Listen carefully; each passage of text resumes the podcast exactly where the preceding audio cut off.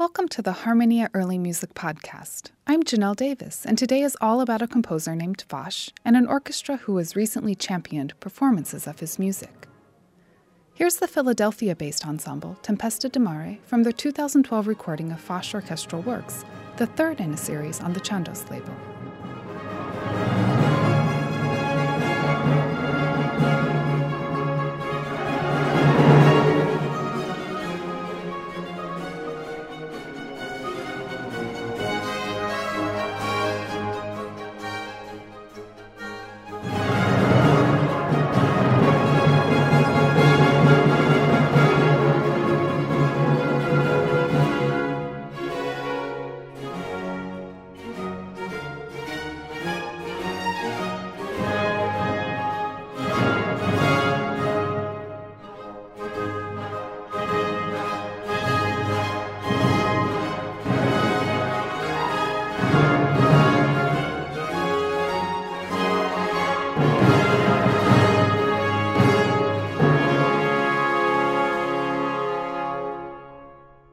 It's a sound that certainly grabs the attention.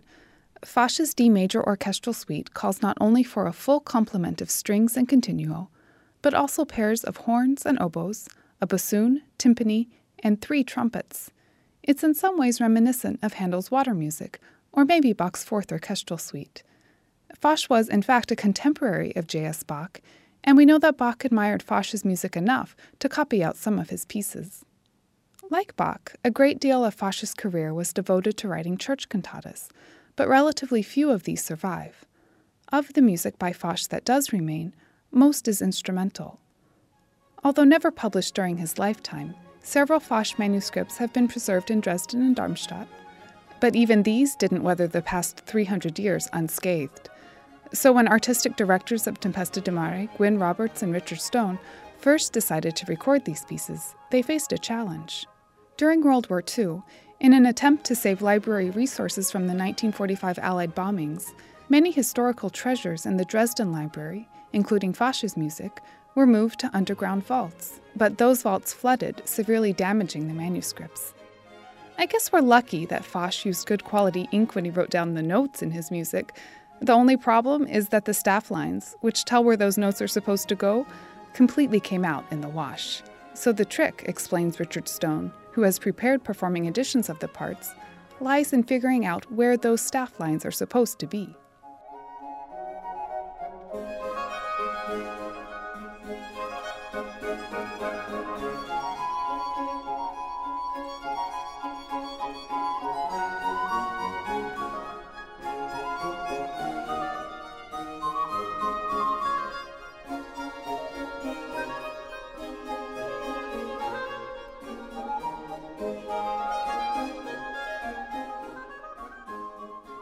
Early musicians have been performing and recording Fasch here and there for a while, but part of the excitement from this series of recordings from Tempesta di Mare is that they are part of a full blown Fasch revival.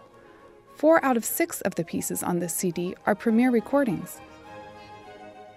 I think what I like most about the music by Fasch is the way he uses a variety of instrumental resources, especially the winds, as in the concerto we were just listening to, with flutes and oboes surrounding the concertino solo violin.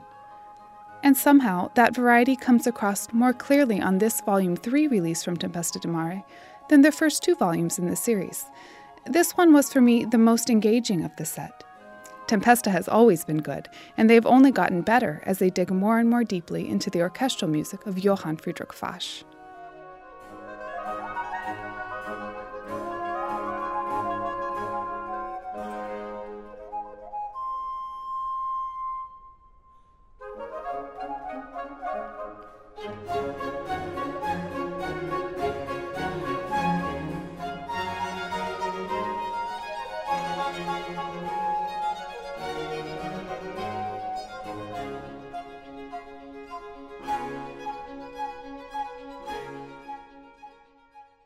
Here's some more of that fabulous Fasch in a concerto for lute with soloist Richard Stone.